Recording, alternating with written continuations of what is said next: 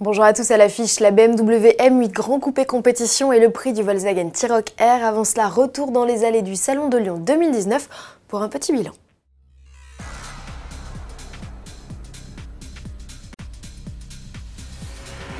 Qui a dit que les salons étaient en perte de vitesse? Certainement pas les organisateurs du Salon de l'Automobile de Lyon. L'événement, qui s'est tenu entre les vingt-six et trente septembre dernier, a attiré plus de soixante-deux mille visiteurs, un score sensiblement identique à deux mille dix-sept.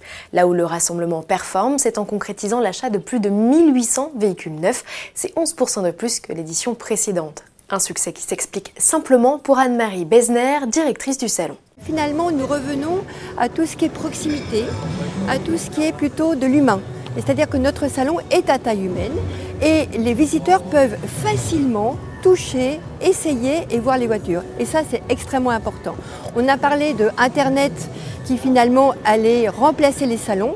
Eh bien non, Internet va être en complément du salon puisque le visiteur, quand il arrive sur le Salon de l'Automobile de Lyon, eh bien, il est très au courant et en fait, tout de suite, il va essayer la voiture. Et ça, c'est aussi une force du Salon de Lyon, c'est qu'on peut essayer très facilement. Ce sont plus de trois mille essais qui ont été réalisés lors des cinq jours d'exposition avec un parc de quatre cents véhicules en test.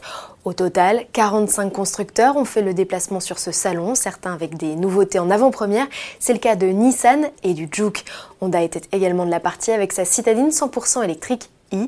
Les constructeurs français n'étaient pas en reste. Peugeot était accompagné de sa nouvelle deux cent huit et Renault avait fait le déplacement avec sa Zoé. Le Salon de Lyon, c'était aussi des expositions et des animations pour petits et grands.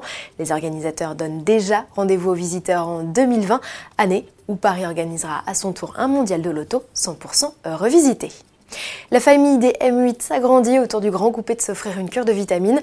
Comme les coupés et cabriolets avant elle, la quatre portes B M W mise sur le V huit quatre litres quatre biturbo de six cent vingt-cinq chevaux. Cette version dite compétition ne réclame que trois secondes deux pour atteindre les cent kilomètres heure. De série, elle reçoit une boîte de vitesse M-Steptronic à huit rapports, un échappement sport et des amortisseurs à pilotage électronique.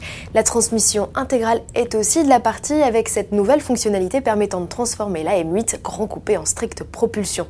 Il est également possible pour le conducteur de paramétrer le réglage de sa pédale de frein et de profiter des modes de conduite road, sport ou track.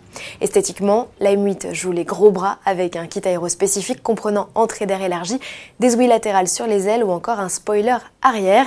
La Gran Coupé Compétition sera dévoilée au Salon de Los Angeles en novembre deux mille dix-neuf. Son arrivée en concession est programmée au mois d'avril. Côté tarif, comptez au bas mot cent soixante-dix mille euros. En bref, si Volkswagen mise à fond sur l'électrique, le constructeur confirme qu'il n'abandonne pas ses modèles vitaminés pour autant. Pour preuve, après son logo, c'est son badge R qui vient de bénéficier d'une petite cure de jouvence. Le logo sera apposé pour la première fois sur l'Atlas Cross Sport Airline, modèle dédié au marché américain et qu'il doit présenter ce onze octobre. La Golf huit, qui sera présentée officiellement le vingt-quatre octobre prochain, pourrait être la prochaine sur la liste. Pour finir, un prix, celui du T-Roc R, le S U V au deux litres turbo-essence de trois cents chevaux révélé en mars dernier au Salon de Genève, s'affiche à quarante-cinq mille cinq cents euros sur le marché français. C'est le moins cher des S U V urbains sportifs actuellement proposés en France. Soulignons qu'il écope d'un malus de trois mille deux cent quatre-vingt-dix euros qui sera multiplié par deux au premier janvier deux mille vingt. De série, le S U V reçoit une boîte D S G à sept rapports, une transmission intégrale, une suspension améliorée et un freinage renforcé. Les amateurs apprécient de savoir qu'il reçoit un launch control et que son E S P est désactivable. À demain.